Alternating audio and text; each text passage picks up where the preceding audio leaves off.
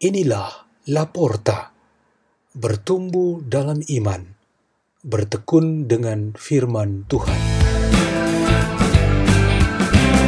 Dibawakan oleh Lutgardis Nona Lembata dan Daniel Nama dari Gereja Santa Maria Banu, Paroki Loleba Lembata, Keuskupan Larantuka.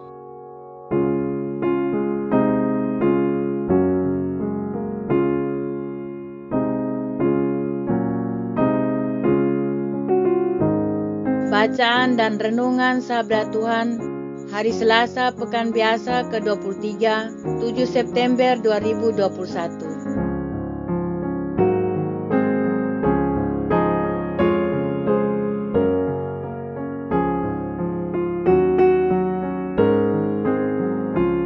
Inilah Injil Tuhan kita Yesus Kristus menurut Lukas bab 6 ayat 12 sampai 19 Sekali peristiwa, Yesus mendaki sebuah bukit untuk berdoa.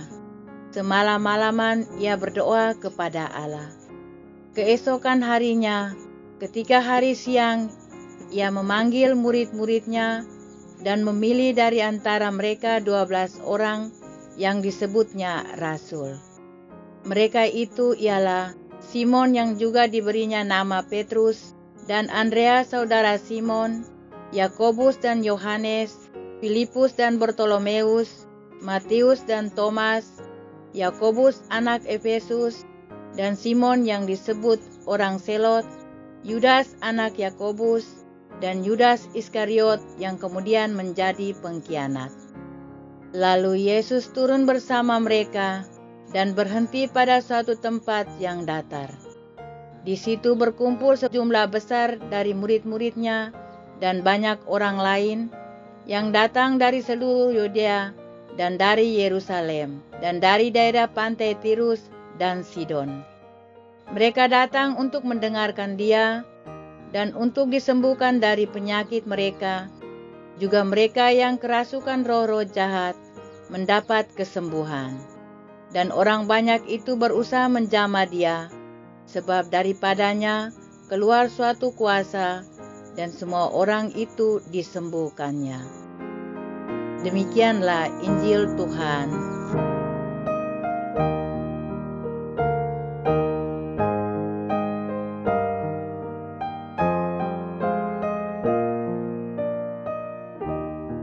Renungan kita pada hari ini bertema mereka berdua belas.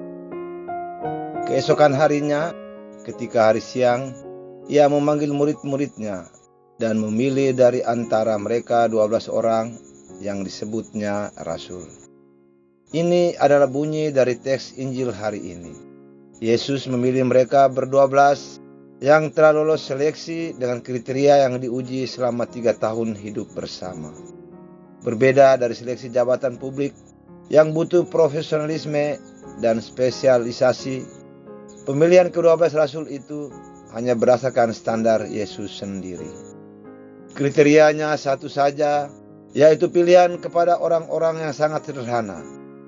Indikasi sangat sederhana ialah seperti pekerjaan sebagai nelayan, pendosa, pemungut cukai, pekerja manual, pelayan di masyarakat.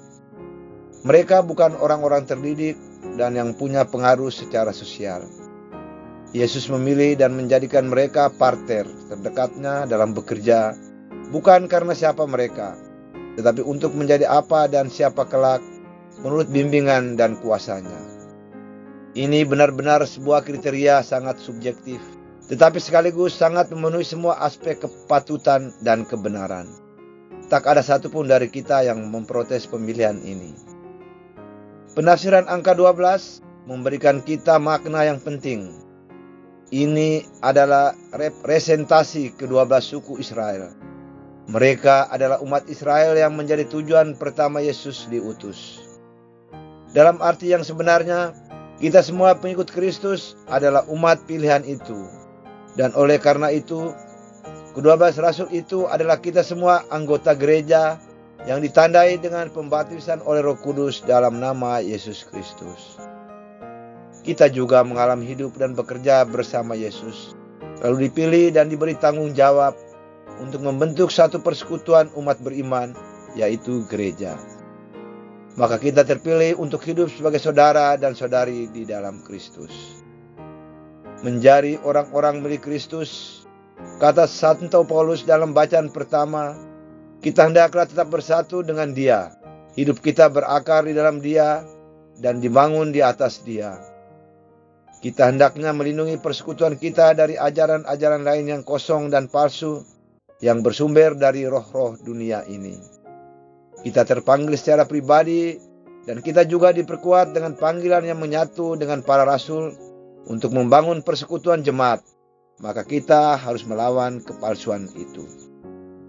Benar bahwa kita terpanggil untuk pergi ke gereja bersama, berdoa bersama, kerja bersama.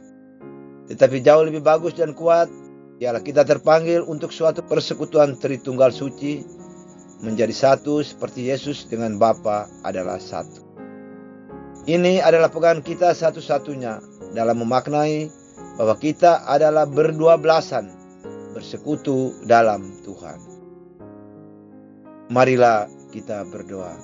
Dalam nama Bapa dan Putra dan Roh Kudus. Amin. Ya Bapa Maha Kuasa, kami mohon supaya Engkau membuka jalan selebar-lebarnya bagi kami untuk menghidupi janji permandian persaudaraan kami di dalam gereja sampai kepada kepenuhannya. Kemudian kepada Bapa dan Putra dan Roh Kudus, Seperti pada Kemudian permulaan sekarang sekarang, selalu sepanjang dan segala abad. Amin. dalam nama Bapa dan Putra dan Roh Kudus. Amin. Porta, la porta, la porta.